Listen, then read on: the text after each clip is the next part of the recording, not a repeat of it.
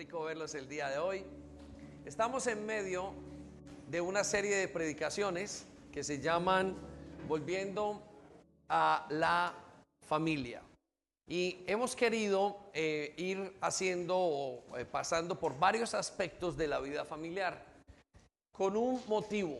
El motivo más importante es volver a tener los roles familiares muy claros.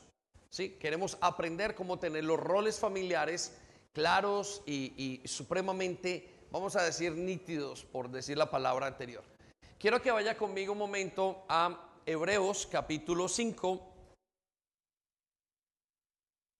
Capítulo 5 creo que es, a ver, un segundo, capítulo 8, perdón, versículo 5. Y hemos tomado estos versículos como base. Durante las últimas semanas hemos estado hablando acerca de la familia y hemos pasado por cada rol. Hemos intentado, lo que queremos lograr es comparar lo que hacemos en la tierra con lo que se hace en el cielo.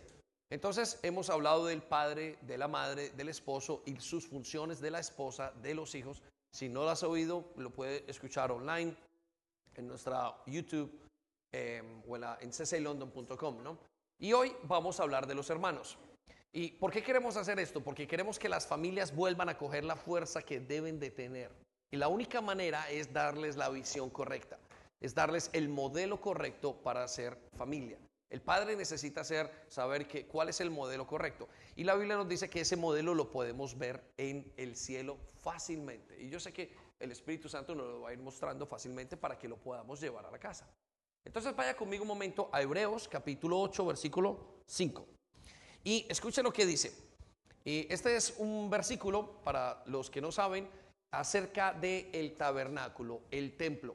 ¿sí? Y durante las últimas semanas hemos tocado un tema donde hemos dicho que la familia es el templo de Dios. Y yo me atrevo a decir que el primer templo o lugar de adoración que Dios hizo fue la familia. Y se fue debilitando. Y años después, milenariamente o muchos años después, Dios nos dio la iglesia. Eh, y la iglesia es un tipo de familia. No espere que la iglesia sea una organización.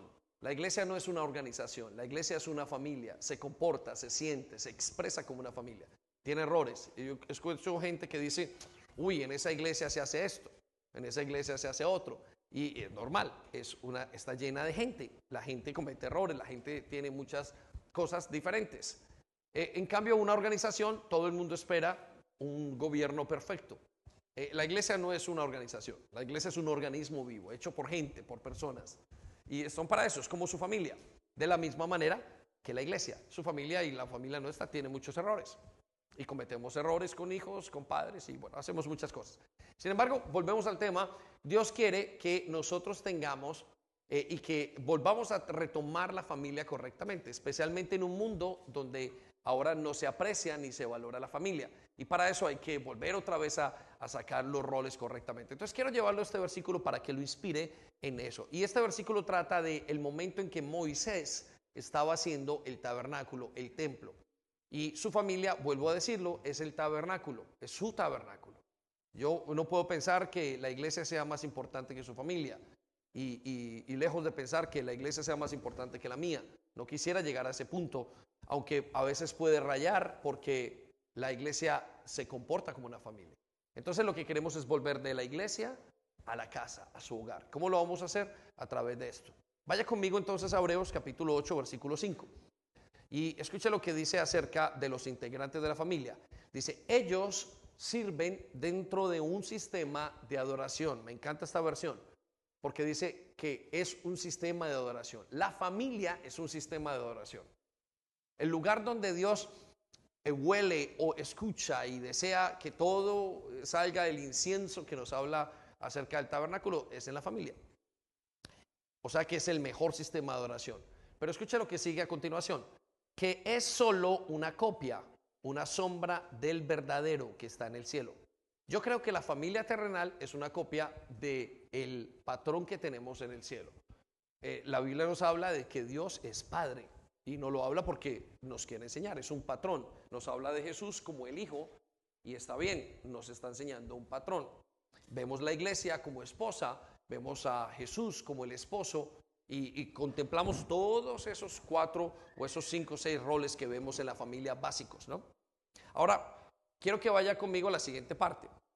Pues cuando Moisés estaba por construir el tabernáculo, o sea, quien construyó el tabernáculo fue Moisés. Dice la Biblia que cuando él lo estaba construyendo, tal y como usted construye su casa, dice, Dios le advirtió lo siguiente. ¿Quién se lo advirtió? ¿Quién se lo advirtió? Dios. De la misma manera, Dios quiere advertirnos a Jairo, quiere advertirle a, Diego, quiere advertirle a Ángel, a Lee, que este es la manera de hacer su tabernáculo. Entonces, ¿qué queremos? Queremos inspirarlos para que usted se vaya a su casa y haga su tabernáculo como en el cielo. Que los jóvenes que no se han casado aún, cuando se casen, hagan su tabernáculo como en el cielo. Vaya conmigo a esta parte. Le dijo lo siguiente, asegúrate, ¿qué le dijo? de hacer todo según el modelo que te mostraré aquí en la montaña. En el cielo hay un modelo para hacer las cosas terrenales. Y nosotros como hijos de Dios tenemos que coger ese modelo, absorberlo y ponerlo y encontrarlo o manejarlo o ponerlo a aplicar o aplicarlo en la tierra. Amén. De hecho, quiero decirle una cosa, usted cuando entra a una iglesia entra para ser discipulado. La palabra discipulado o el, significado discipulado es volverlo parecido a Cristo. Volver a una persona parecida a Cristo. Eso significa discipular a alguien.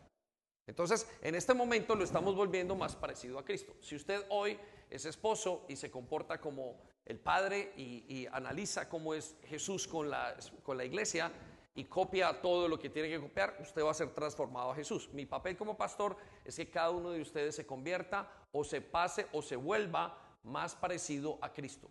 Y con los años vamos a ver más parecido, más parecido. Si usted no se está pareciendo más a Cristo, quiero decirle que usted no está siendo discipulado. Entonces, la meta de la iglesia es que usted sea muy parecido a Cristo. Que cuando pasen 40 años, miren la foto de Cristo y la nuestra, no por la barba, no por el pelo, sino que digan Cristo en la Biblia, y dice, se parecen, se comporta, parece más a Cristo que el David que comenzó. Amén. Dele un aplauso, Señor. Venga, animémonos hoy que estamos de ayuno. Muy bien, entonces al haber pasado por todos esos roles, hoy vamos a entrar en un rol muy especial que es el rol de los hermanos. Y necesito que entremos en este rol porque es un rol definitivo, es un rol poco apreciado. La gente no, no aprende a ser hermanos. unos cuando se casan pues quieren ser, aprenden a ser esposo o esposa y hacen unos cursitos. Otros cuando tienen hijos aprenden a hacerlo y tienen unos cursos. Pero nadie aprende a ser hermano. Y la Biblia dice que el que quiere ser amigo tiene que aprender a ser amigo y amigo es equivalente a hermano. Entonces vamos a ver eso en el día de hoy. Y quiero que eh, piense en su familia. Quiero llevarlo en este momento a cómo es la relación con sus hermanos. Quiero que piense cómo es, qué pasa con ellos, qué hay en su familia con sus hermanos, cómo es la relación. ¿Se dejó de hablar con ellos? ¿Hay una buena relación? Conozco familias que después de que los padres se murieron, dejaron la herencia y ya no hay familia. Los hermanos se distanciaron, ahora son enemigos. Eh, lo vivo personalmente, es parte de mi familia. Eh, ¿Qué pasa en su casa? ¿Cómo es su relación con sus hermanos? Ahora quiero llevarlo a un tema más profundo. ¿Cómo son la relación con sus hijos? ¿Cómo son ellos? ¿Son unidos? ¿Qué pasa? ¿Qué hay allí en ese lugar? ¿Qué está pasando en ese lugar? Bueno, quiero que sepa que Dios nos quiere enseñar cómo, son, cómo ser hermanos. Y ser hermano es uno de los roles más importantes que encontramos en el Evangelio. Y vamos a mirar que eh, quizás alguno pensará, pero pastor, yo nunca he visto que Jesús tenga un hermano en el cielo. Eh, bueno, la Biblia nos dice que sí tiene hermanos. Vamos a mirarlo en este momento en Mateo capítulo 12, versículo 46. Y quiero inspirarlo porque usted se va a encontrar muy buenas noticias el día de hoy. Que podremos tomar buenas decisiones. Dice, versículo 46, mientras Jesús seguía hablando con la gente, su madre y sus hermanos llegaron a donde él estaba y lo esperaron afuera, pues querían hablar con él. Quiero decirle esto, y eso es una enseñanza muy importante. Jesús tenía hermanos. Era normal que Jesús tuviese hermanos. Tenía que tener familia. Bueno, Génesis 1, 26 y 27 y 28 nos habla de que Dios bendijo al hombre para que se multiplicara. Era necesario. Y los hermanos de Jesús son en el Evangelio, en lo que entendemos en la Biblia, el libro de Santiago lo escribió Santiago, el hermano del Señor, quien fue la persona encargada de dirigir la iglesia de Jerusalén cuando se fue. El libro de Judas es, eh, es escrito por eh, Judas, el hermano del Señor. Y María, después de haber tenido a Jesús, tuvo a otros hijos con José. Eso era lo normal y lo esperado por la bendición de Dios. Pues se nota en toda la Biblia, a través de toda la Biblia, que eso es lo que quería hacer. Sin embargo, en el versículo 47 nos dice esto.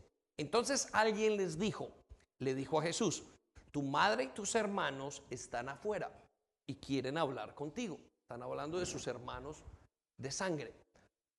Aquí vamos a entrar en un aspecto de nuestras vidas que es muy importante entenderlo ahora que somos cristianos o ahora que hemos querido crecer para parecernos a Cristo. Eso es un cristiano, ¿no? Versículo 48. Pero él le preguntó, ¿Quiénes son en verdad mi madre y mis hermanos? ¿Quiénes son en verdad mi madre y mis hermanos? Y quiero dejarlo aquí un momento y voy a llevarlo a una explicación que yo le doy a mi hija continuamente desde que aprendí a caminar con el Señor y, aprendí a, estoy aprendiendo quién es Jesús. Y, y, yo le he dicho algo a mi hija que es muy importante desde muy pequeña. Le dijo, hija, yo quiero que sepas que yo no soy tu verdadero papá o tu primer papá. Tu primer papá es Dios y yo soy tu padre terrenal. Tú tienes un padre en el cielo y yo soy tu padre en la tierra. Y eso es una verdad bíblica tan grande como una casa. ¿Por qué sabemos eso?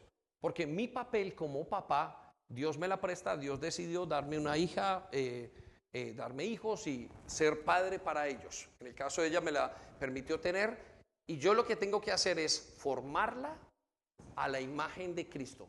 Y luego, cuando yo me muera, yo se la entrego. O hay un momento dado donde ella le recibe a Dios como papá y conoce a su verdadero padre. ¿Estamos? Eso es parte y es bíblico. Usted lo puede ver y comprobar a través de la palabra de Dios. Entonces, el verdadero Padre nuestro es Jesús, es, es Dios. De la misma manera, nosotros tenemos hermanos espirituales. Y la Biblia está eh, inundada de ese término hermanos. De hecho, muchas iglesias al día de hoy hablan de hermanos. Yo tengo aquí gente que viene de otras iglesias en su momento y me dicen hermano David, hermano no sé qué. Y nosotros no utilizamos ese término. Nosotros no hablamos de hermano y hermana, pero sí vivimos el ser hermano y ser hermana. ¿Sí? Para nosotros es más importante el vivirlo que simplemente mencionarlo. ¿Sí? Entonces, de la misma manera que esto ocurre, quiero traducir lo que va a pasar en el siguiente versículo. ¿Quiénes en verdad son mi madre y mis hermanos? Versículo 49. Jesús entonces señaló a todos sus discípulos y les dijo, estos son mi madre y mis hermanos. Porque cualquiera que obedece los mandamientos de mi Padre que está en el cielo, es en verdad mi madre, mi hermano y mi hermana. Entonces, la palabra de Dios nos dice categóricamente que Él es hermano y que nosotros nos hemos convertido en hermanos de Jesús. Usted dirá, y alguna vez lo pensamos, ¿quién no lo ha pensado? Oh, si yo viviera en una familia famosa, si yo viviera en una familia apoderada, si yo viviera en una familia de renombre, quiero decirle que usted ahora ha venido a ser de una familia de renombre. Dele a Dios un aplauso, por favor.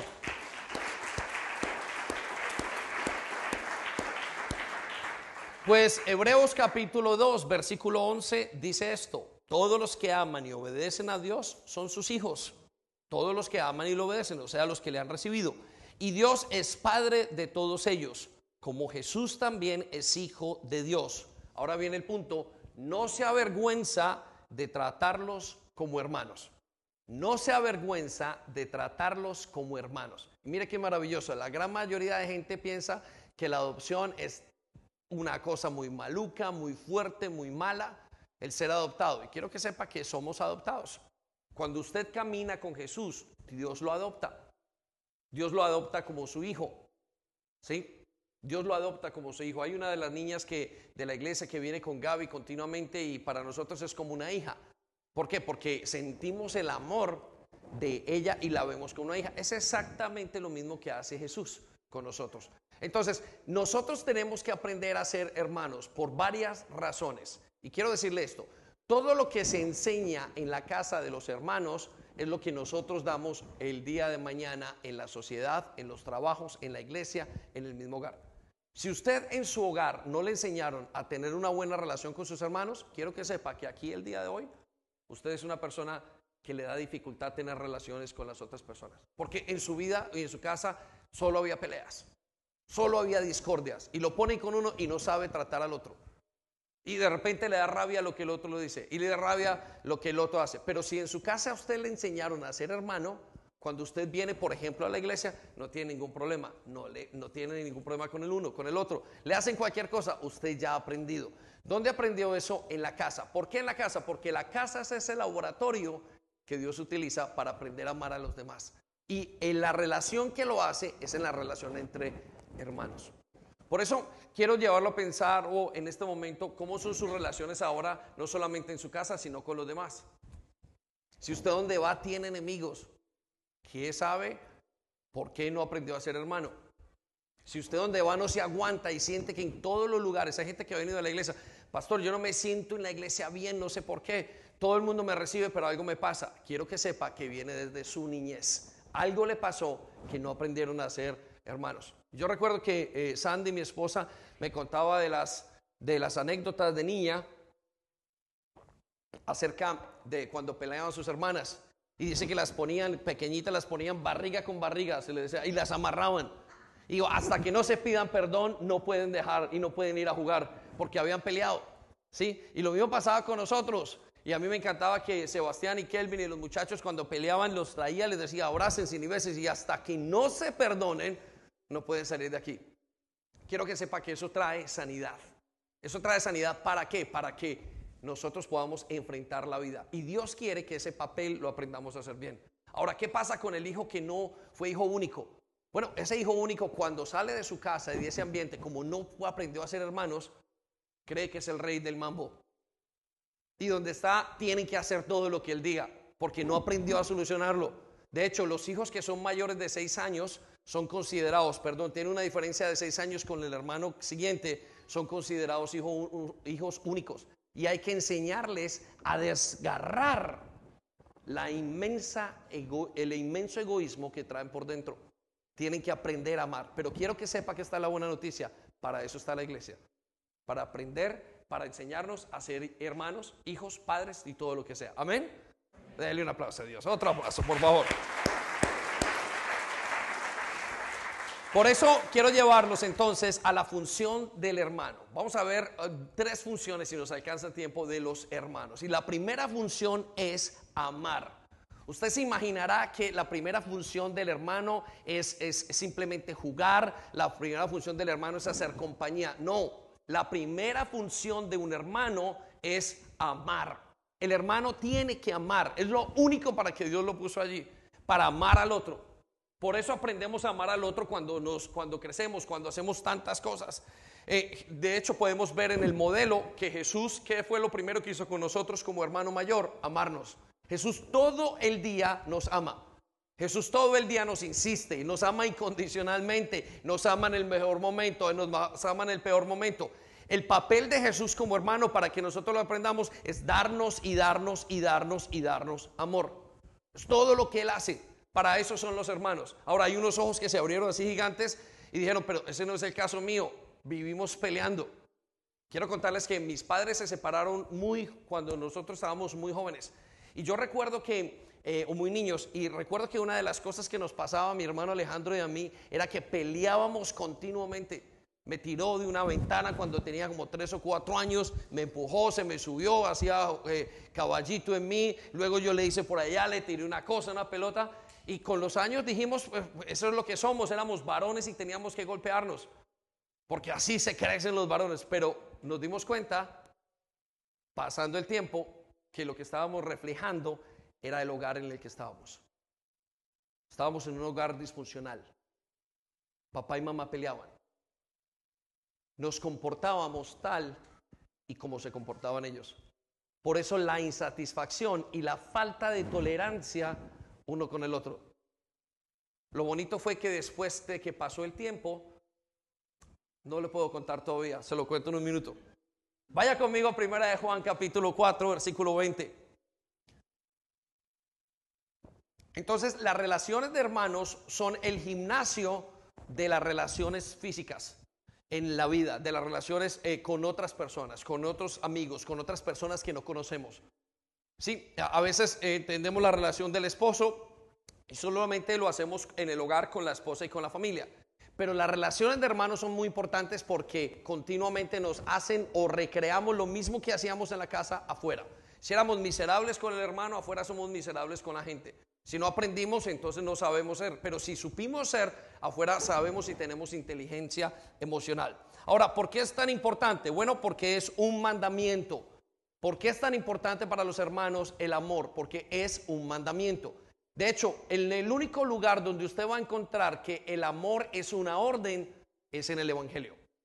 Usted se va a una película y le van a decir el amor es un sentimiento. Usted se va al colegio y le dicen el amor es un sentimiento. Se va a, las redes sociales, al Google, al Internet y el amor es un sentimiento. El único lugar donde el amor es un mandamiento es en la palabra de Dios. Y Jesús lo dice, les doy un mandamiento. Un mandamiento le dijo, les doy una orden. La orden es que se amen unos a otros. Ahora, les dio esa orden en el contexto de hermanos. Les dio esa orden en el contexto de tener que aprender. Si no lo aprendió y si lo tiene que aprender, pues ahí tiene que acomodar. Dios le está enseñando.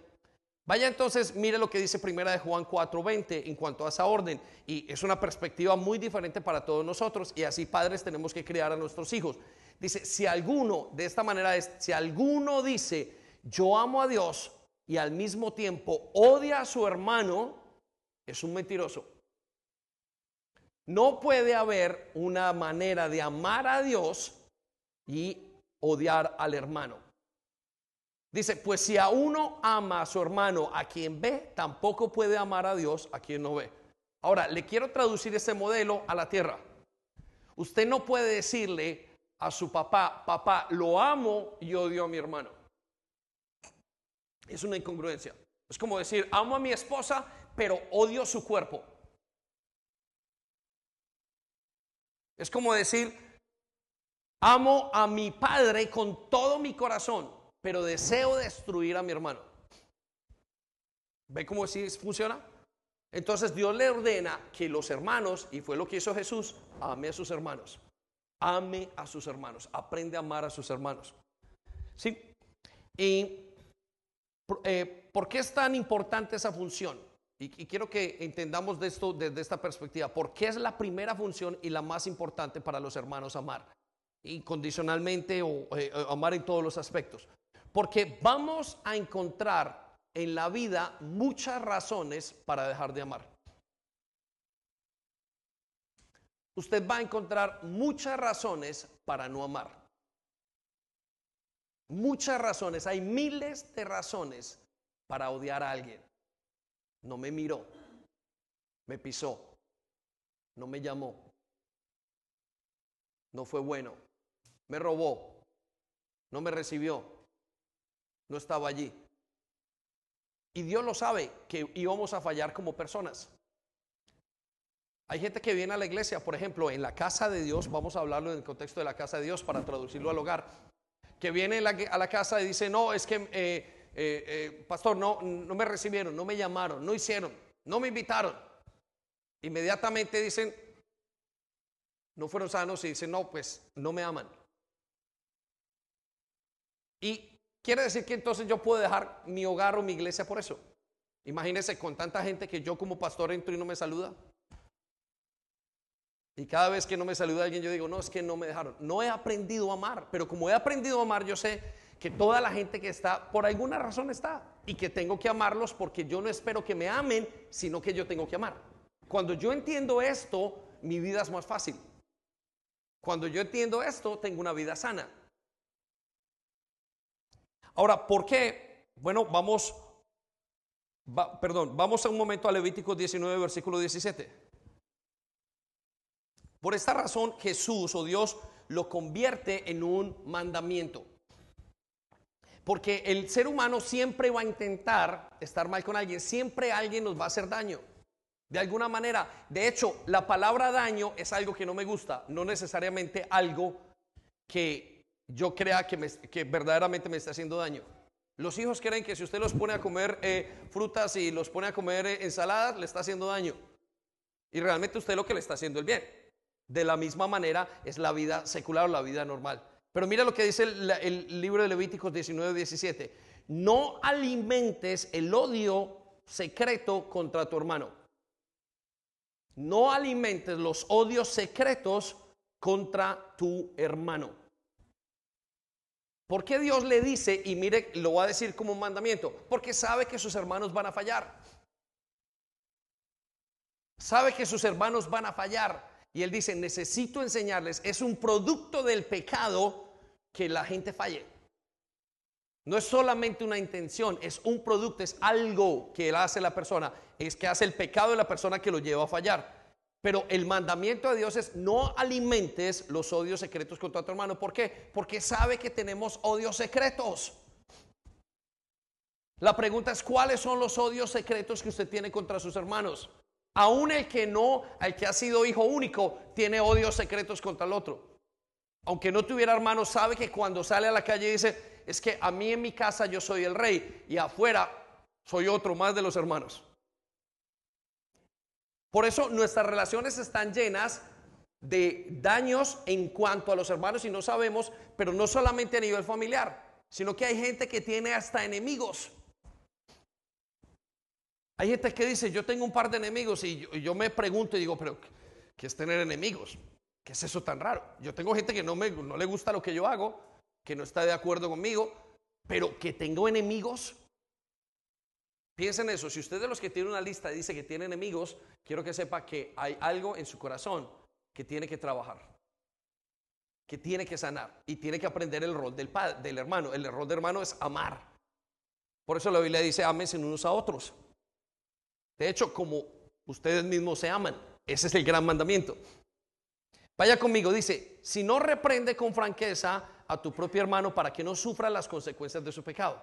Muchas veces lo que hemos hecho es alimentar el odio secreto que tenemos, la envidia que teníamos, cualquier situación, el hecho de que no nos hayan hecho algo bien y hemos hecho cosas que no son. Yo conozco niños jovencitos de 10, 12 años que dañaron la vida de sus hermanos menores. ¿Por qué? Porque tenían algo en su corazón. Ahora, versículo 18, vaya conmigo. Inclusive desde el Antiguo Testamento Dios está diciendo, el hermano tiene que amarse. No sean vengativos, no seas vengativo con tu prójimo, ni le guardes rencor. Ama a tu prójimo como a ti mismo. Yo, el Señor, Dios Todopoderoso.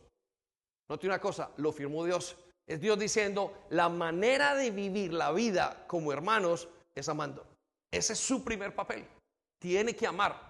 Ahora, amar no significa que pase por encima, amar no significa ciertas cosas, pero sí significa que usted se tiene que dar para esa persona es amar. Es lo que Dios está esperando. Por eso lo colocó y le dio dos hermanos. Imagínense este contexto o este concepto. Dios coloca a dos personas de lugares totalmente diferentes que nacieron del mismo padre y los pone en un hogar a vivir juntos. ¿Para qué? ¿Para qué los pone a vivir juntos en un hogar? Y entre ellos hacen cosas que a veces se logran y se forman de tal manera que ahí es donde se aprende a amar al prójimo. Es en el hogar. Por eso si usted no aprendió a amar al prójimo en su hogar, es difícil amar al prójimo en la iglesia o donde sea. Inclusive es difícil amar al prójimo en su matrimonio. Porque su esposa también es su hermana. Así nos tratábamos a los golpes de la familia. Siempre hablábamos a los golpes, todo. Quiere decir que usted no vive el concepto de Dios. Ahora, quiero que vaya conmigo a Pedro, primera de Pedro, capítulo 4, versículo 8.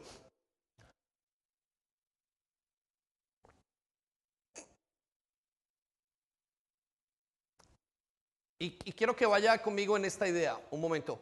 Y dice acerca de por qué el amor es la función principal. Yo quiero que usted sea consciente y usted tiene que saber el por qué.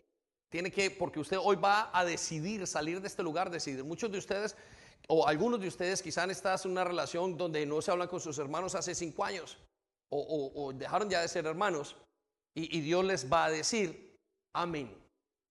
Amén. Decidan amar. No, no, no sientan. Uno no siente. El ser humano no siente pedir perdón.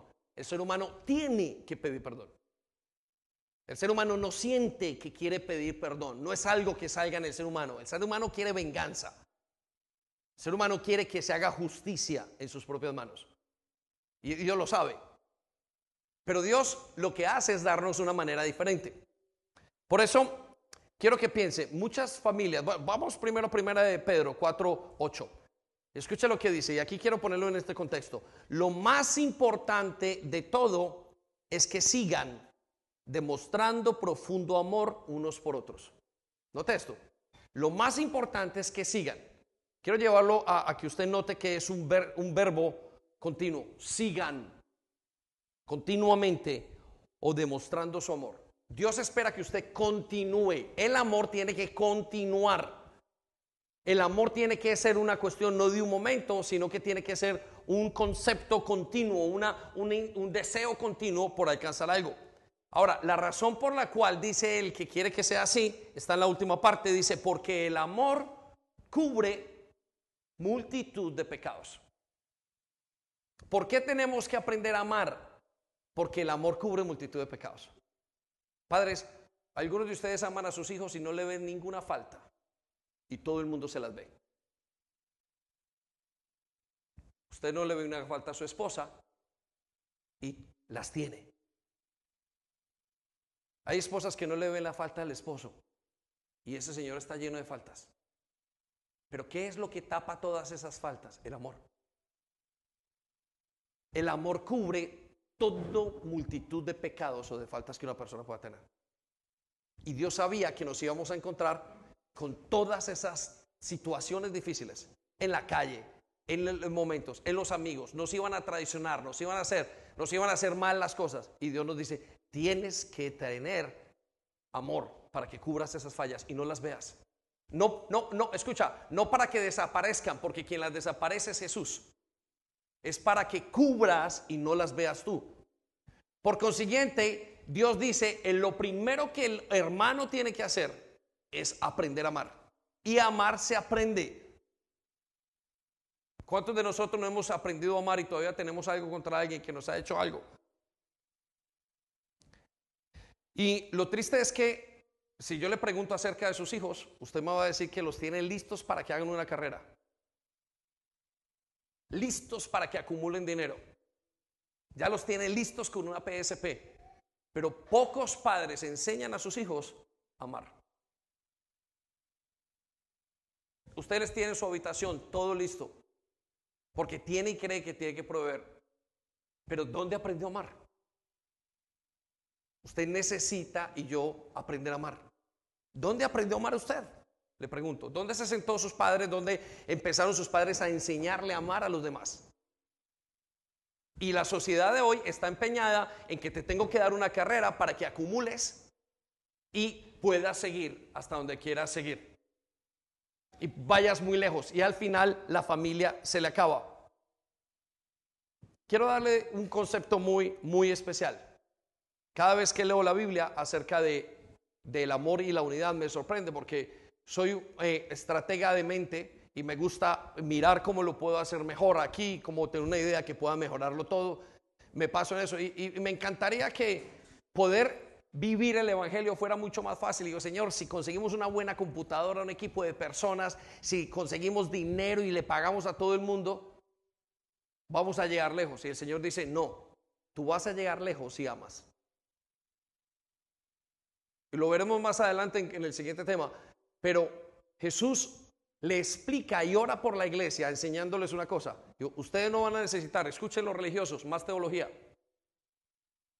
Hay algunos que piensan que el ser humano necesita más teología, que necesita nuevos carros, que necesita más edificios. Imagínense si Dios dijera, vamos a darle a cada iglesia un, todo un, eh, eh, un, estadio para que continúen su obra oh, y vamos a darle todos los recursos que necesitan. ¿Y saben qué dice Jesús? Lo único que ustedes necesitan es amor. Lo único que necesitan es amor.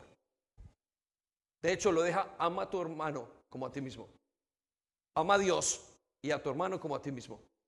Lo único que necesita el ser humano es amor. ¿Y sabe por qué lo pone desde ese punto? Porque el amor usted no lo puede comprar. Puede comprar. Usted no puede ir a, la ferretería y comprar 10 kilos de amor.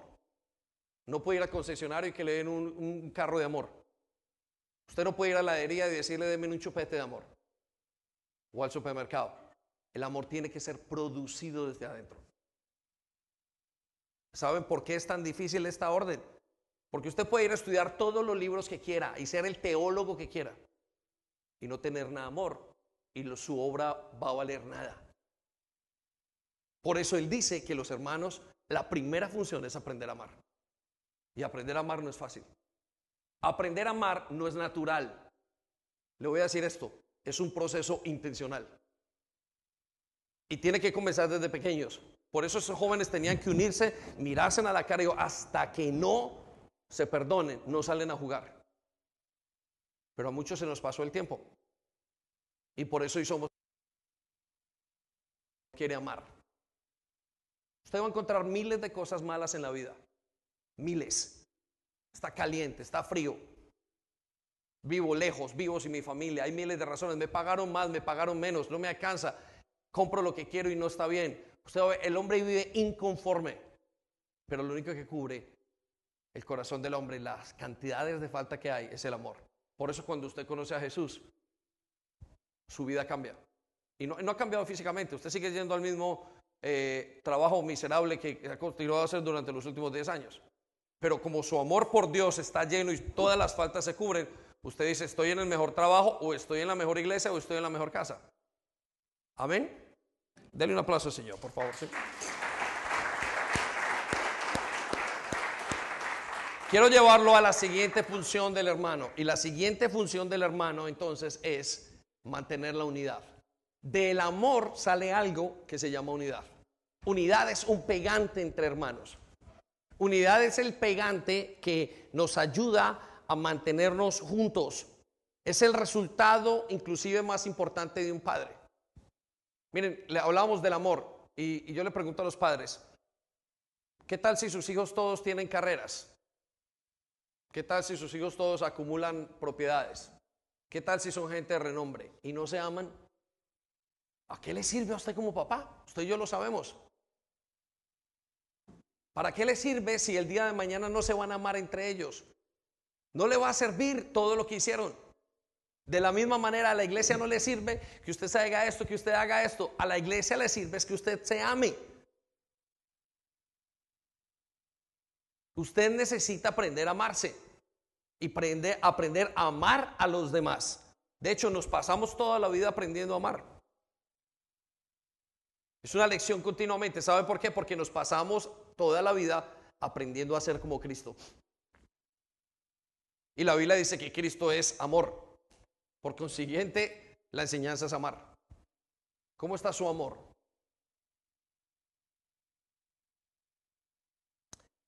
Pero el siguiente resultado entonces es la unidad. Quiero que vaya Juan capítulo 17, versículo 21. Escuchen, estamos preparando el hogar. Algunos estarían más contentos si le enseñamos a hacer dinero. Pero usted no va a poder mantener una familia con dinero y sin amor. Usted necesita aprender y eso es algo, no es algo que usted pueda obtener y trabajar, es algo que nace, que sale directamente del corazón, es una raíz profunda. Por eso es un mandamiento. Entonces, ¿qué da el amor? Da unidad. La segunda razón entonces es mantener la unidad. Jesús siempre mantuvo la unidad. Jesús como hermano mayor mantiene la unidad. Vamos a Juan 17, 21 y entonces nos dice esto. Quiero dejarlo en este contexto. Juan 17 es el momento, es la última oración de Jesús. La Biblia dice que Jesús sale de esta tierra y nos dice, las últimas palabras son, los dejo, voy a prepararles una morada, estamos hablando del cielo, y volveré por ustedes. Y antes de salir, ora. Y la oración es sorprendente, porque en esa oración uno esperaría en el día de hoy, Señor, danos más computadoras, danos más finanzas, danos más dinero, danos más gente. Y vuelve el Señor a orar por la unidad. ¿Por qué oró por la unidad? Porque sabe que es lo que necesitamos. ¿Se ha notado usted en cuenta, se ha dado cuenta que desde Adán hasta el día de hoy, ahora tenemos carros, computadoras, tenemos eh, eh, automóviles, tenemos eh, aviones, tenemos cosas que hacen cosas inmensas? Ha cambiado la tecnología. Sin embargo, lo único que no cambia a través de la época es lo mismo, el corazón. El hombre sigue odiando a su hermano desde el principio, Adán y Eva. El problema de Adán y Eva, o el problema más bien de Caín y Abel, es un problema que se ve el día de hoy. ¿Dónde evolucionó el hombre? El hombre ha evolucionado por fuera. Ahora nos vestimos diferentes, hacemos cosas diferentes. Muchos quieren ser muy bíblicos y quieren hacer una cantidad de cosas. No sé cómo se ponen ropas que no son bíblicas. Adán y Eva no tenían ropa. Pero el corazón sigue siendo igual. Iglesia, Dios tiene que trabajar, es su corazón. Es su corazón, no su carrera. Con esto no estoy diciendo no tenga una carrera. Trabaje su corazón porque de ahí es donde emana la vida. Esa es la ciencia, la esencia de su vida. Y usted y yo podemos trabajar como me encanta a mí todo el día y esconder el corazón y creer que vamos a llegar a un punto y no se nos va a notar. Se le nota. Porque desde su corazón es donde está el problema. Y desde el corazón es que Dios pide que se una. Por eso Jesús ora por la iglesia desde, desde este concepto. Mire lo que dice el versículo 21. Note, si Señor, te pido que se mantengan ricos. No, no dice, te pido que se mantengan con salud. No dice, te pido que tengan muchas finanzas en sus casas, no dice. Te pido que siempre vayan al fútbol. Te pido que escuchen música juntos. No, dice, te pido que se unan entre ellos. Note, esto es muy fuerte. Si usted realmente es honesto con su vida, esto es muy fuerte porque usted no quiere unirse. Usted quiere hacer lo que quiere, lo que le da la gana. Usted y yo hacemos lo que queremos. Porque somos egoístas. El pecado nos dejó egoístas. Pero Jesús dice, si quieren tener éxito en la vida, tengan unidad. Yo les digo a las parejas muchas veces que Dios no bendice muchas veces el mejor plan de los dos. Dios bendice el plan en el que se quieran unir. A veces el esposo quiere una cosa mejor y la esposa quiere una cosa menor y Dios bendice lo que dice ella. O al contrario. ¿Por qué? Porque la unidad es lo que mantiene, lo que nos lleva lejos. Mire, su hogar va a llegar lejos si sus hijos están unidos.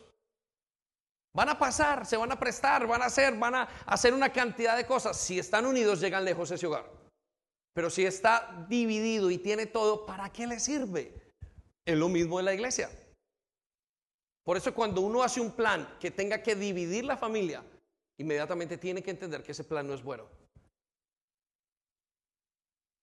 Entonces Jesús pide los últimos momentos por la iglesia y va a pedir que sea bendecida y lo que pide es unidad entre ellos. Y mire lo que sigue diciendo, y que así como tú y yo estamos unidos, también ellos se mantengan unidos a nosotros. Note una cosa, iglesia, los hijos se unen porque ven a los padres unirse. Si usted es unido, es porque vio a sus padres unirse.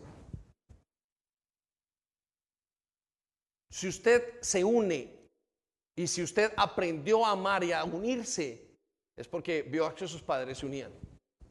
Es muy difícil unirse si yo no veo mis padres y mis autoridades estar unidas. En este ayuno que estamos haciendo, la segunda razón por la cual la estamos haciendo es por la unidad.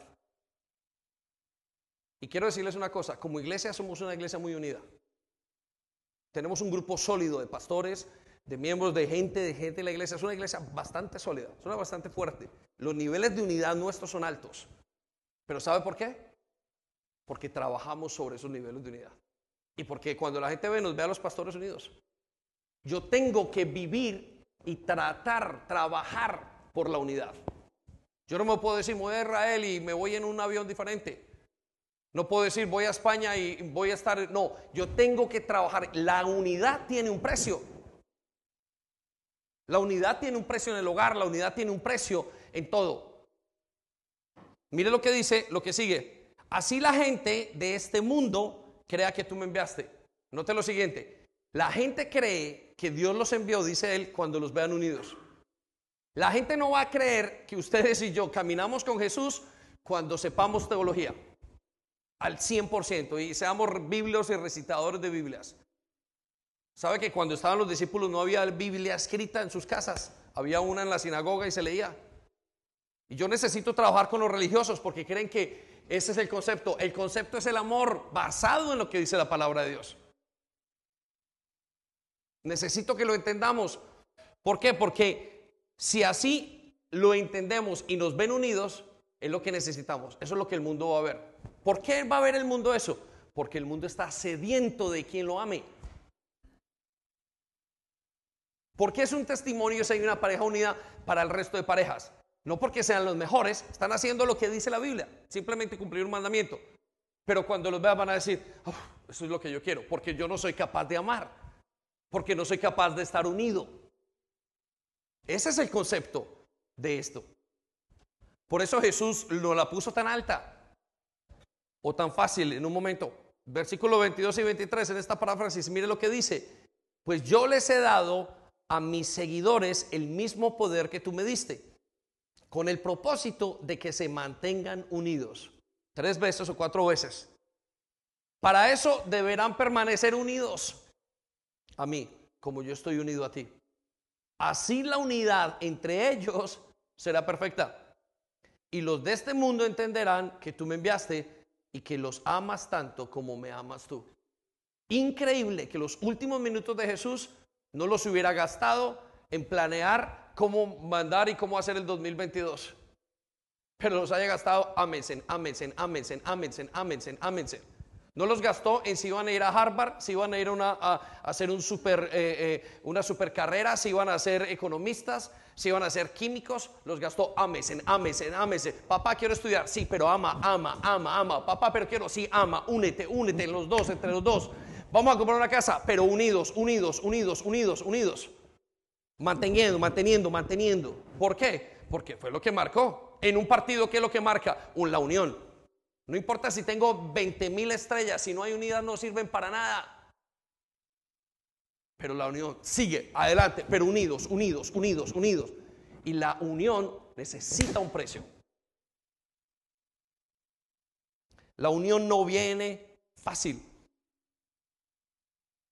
Este mundo está dividido, polarizado en todos los aspectos. Salmos 133, versículo 1. Como la, unidad no, no viene de manera natural, yo tengo que hacerla de manera intencional. Usted tiene que tomar decisiones para unirse. Pero usted toma decisiones para unirse a un, fútbol de club, un club de fútbol. Usted toma decisiones, por ahí veo algunos que son en gimnasio y se decidieron unir a un gimnasio. ¿Saben? Cuando decidimos unirnos a la familia y a la casa de Dios, tenemos que tomar una decisión mayor, porque allí tenemos que unir, es nuestro corazón. Por eso es tan difícil. Padres, no piensen que van a estar felices si sus hijos terminan una carrera como si terminan unidos sus vidas entre ellos. La Biblia nos dice, el Dios de Abraham, el Dios de Isaac, el Dios de Jacob. Y de ahí para adelante. Hasta el día de hoy, los mismos judíos aprendieron que todo lo hacen juntos. Háganlo bien o háganlo mal. Salmo 133. Quiero mostrarle la visión de Dios sobre la unidad quiero llevarlo a esto porque este es uno de los conceptos de unidad más fuerte. Veo al Padre, veo al Hijo y veo cómo se hace unidad. 133 en esta paráfrasis. Dice, no hay nada más bello ni más agradable que ver a los hermanos vivir juntos y en armonía. Un padre lo sabe. Si yo tengo buena relación con uno, si yo tengo buena relación con otro, y entre ellos no hay, yo siento que he perdido, mi, he perdido todo.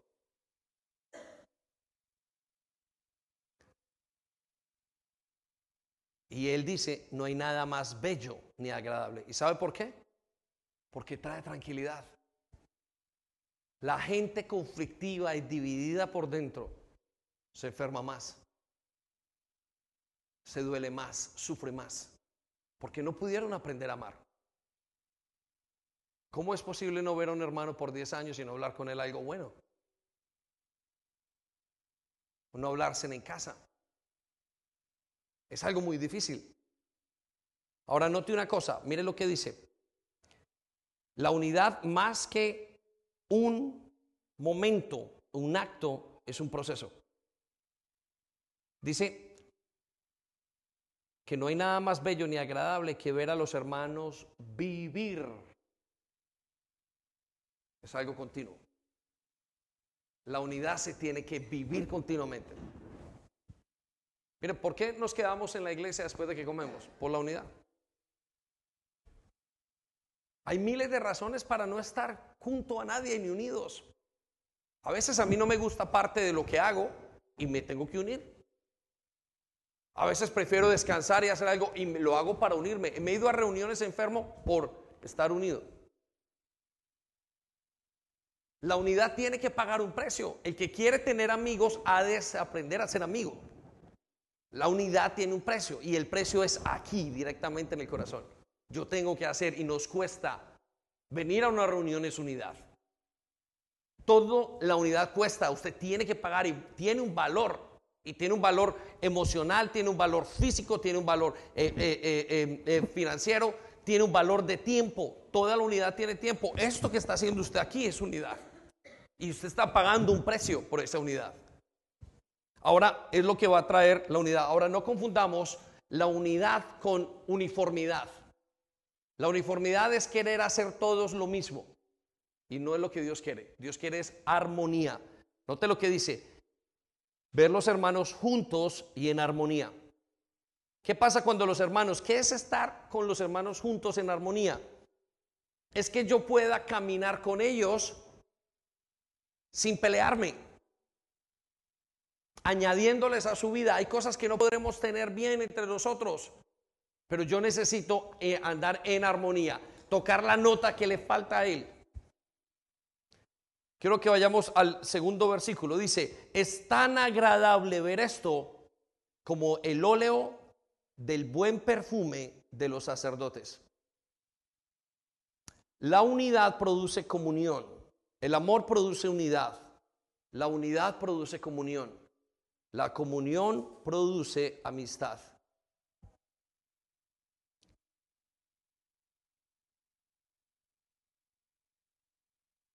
Él dice, es tan agradable, desde la perspectiva de Dios, si no lo entendemos nosotros, tan agradable como el buen óleo.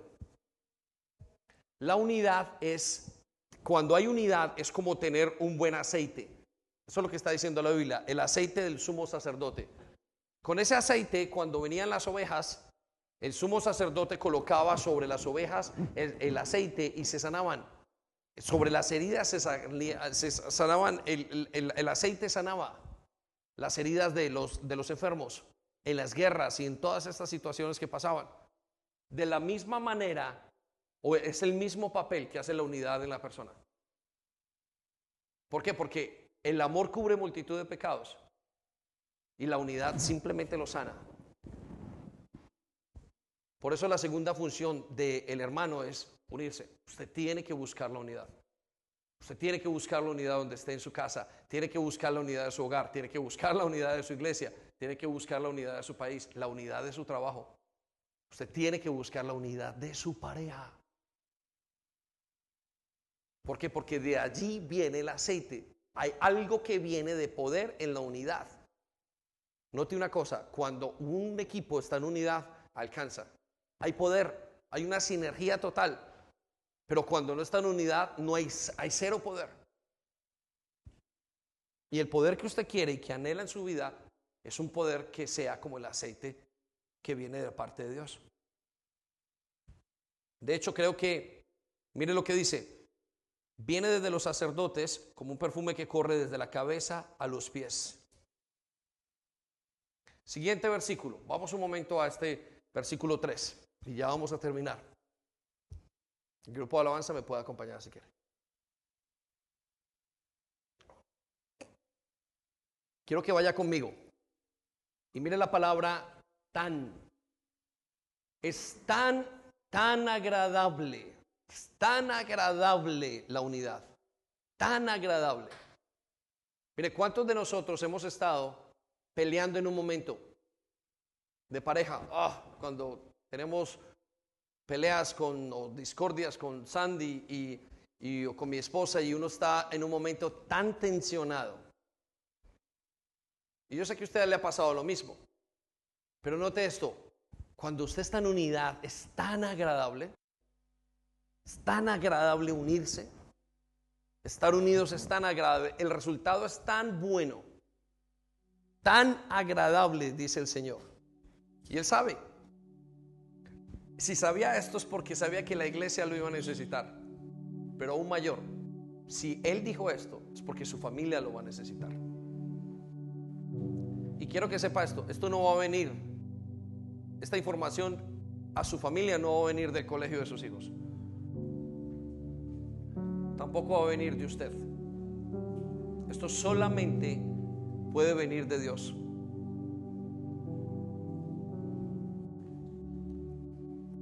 Escuche lo que dice. Es tan agradable.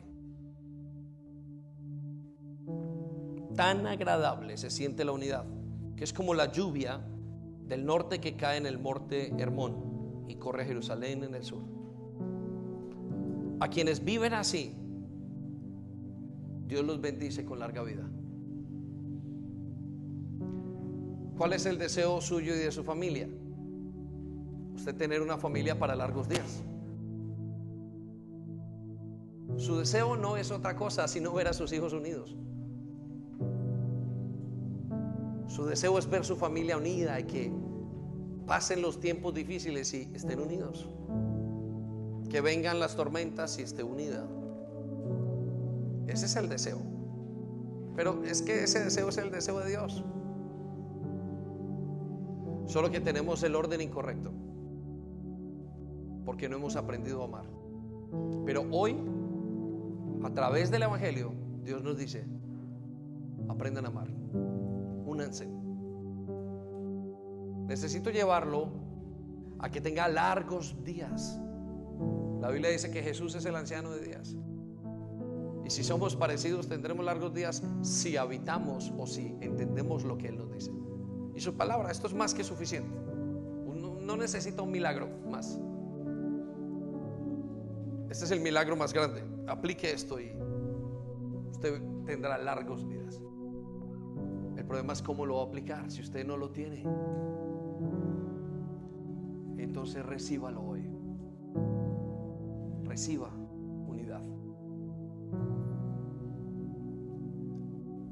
Disponga su corazón y dígale al Señor, Señor, yo quiero unirme a ti y quiero aprender a tener unidad. La necesito. Por muchas cosas, porque no la vi en mi casa, porque mis padres se divorciaron, porque peleé siempre con mi hermano porque aún quiero hacer mis ideas, porque pienso que lo mío es mejor, pero hoy necesito unirme. Y cuando nos unamos, cuando comencemos, quiero decirle que la unidad tiene, es un proceso. La Biblia dice que debemos de madurar, que la unidad comienza en un pedacito y sigue a más, a mayor. Vamos a ver el resultado. Póngase en pie. Había una canción que cantábamos ahora y decía, no me abandonaste. El Señor está aquí. Y quiero que deténgase un momento antes de comenzar a adorar o de continuar adorando. Quiero que se pregunte lo que usted ya sabe en su corazón. ¿Con quién ha alimentado su odio?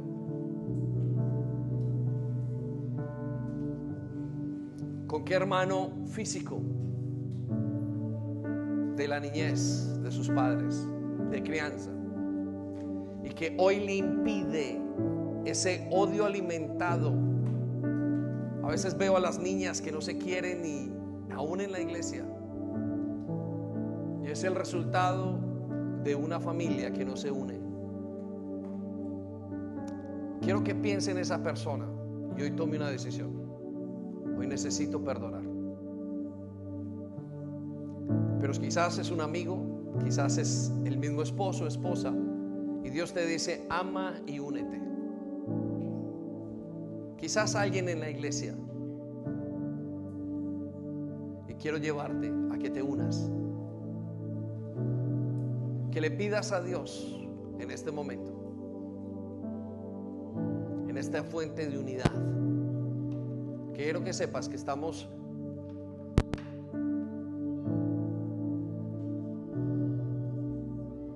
fuente este lugar de unidad. Quiero que te imagines acá en el centro. Un vertimiento de aceite que el Espíritu Santo quiere traer a la vida. Esa es la iglesia. Gente que se une con un solo propósito. Ser como Jesús. Y Jesús era hermano. Vamos a pedir perdón y vamos a dejar ir a esa persona. Cierra tus ojos, por favor.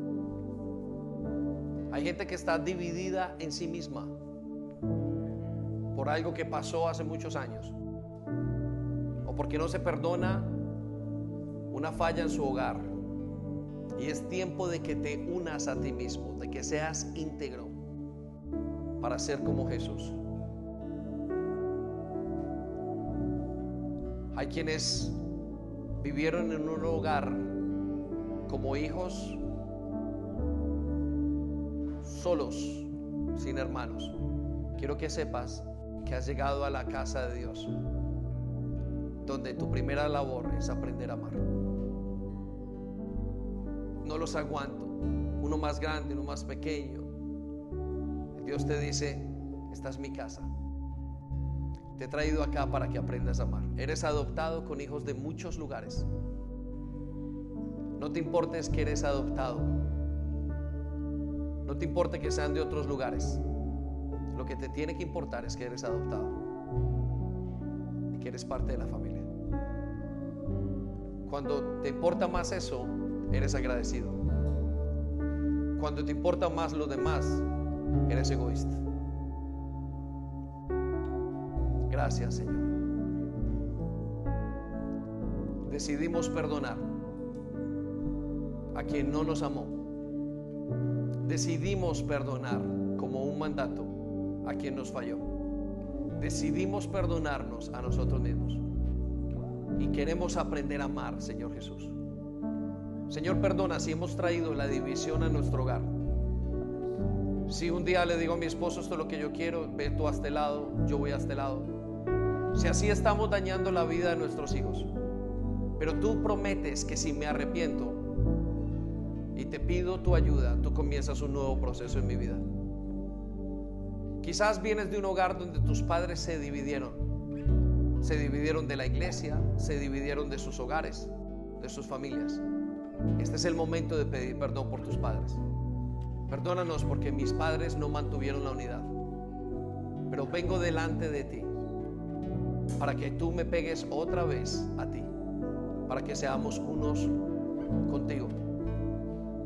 En el nombre de Jesús. Abre tus manos, iglesia. Y yo le quiero pedir al Señor que traiga un aceite. Desde luego no lo ves, pero que venga cantidades de aceite de unidad sobre tu vida para que puedas llevar a tu hogar, para que comiencen cosas nuevas en tu casa, en tu pareja. Y yo sé que estás haciendo simplemente un símbolo, pero abrir tus manos solo es un símbolo de fe. Espíritu Santo, mientras que nos arrepentimos, te pedimos que haya provisión de unidad, que donde vayamos, tú coloques unidad. Que entremos a hogares, el de nuestros hijos, el de nuestros padres, nuestros hermanos, nuestras hermanas o de mis amigos. Y mi, el impacto de mi unidad contigo les pueda llegar mucho más. Que cuando la gente que necesita amor observe cómo vivimos, en el nombre de Jesús se unan y sean amados, cubiertos multitudes de pecados. En el nombre de Jesús. Recibe ahora